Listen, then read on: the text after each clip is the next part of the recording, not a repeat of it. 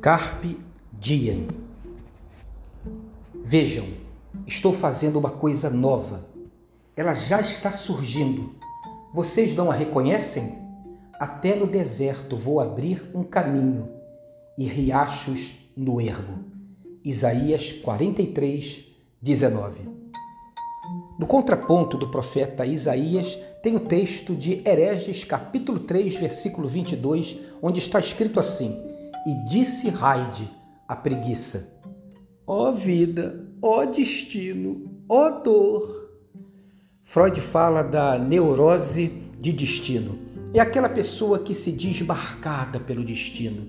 Ela fala assim: a minha vida não tem conserto, eu nasci para isso. É um filme que se repete, uma novela do mesmo tempo todo.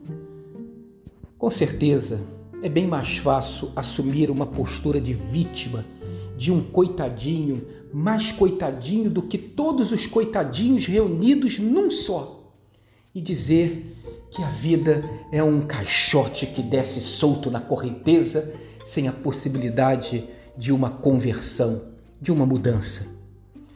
Realmente é muito complicado e desafiador assumir o protagonismo da própria história afirmar o seu desejo e sustentá-lo, responder essa que é a pergunta mais difícil para qualquer ser humano responder, qual o seu desejo? E então, nessa vibe, nessa linha, responsabilizar-se pela construção da própria vida. Em 1990 foi lançado um filme que ganhou o Oscar de melhor roteiro original, A Sociedade dos Poetas Mortos. Lá no meio do filme existe uma pérola que diz assim: Fui à floresta para viver intensamente, para sugar tudo que é vida e expulsar de mim tudo que é não viver, para não descobrir ao morrer que não vivi. Carpe diem. Aproveite o momento, curta o momento, aproveite o dia.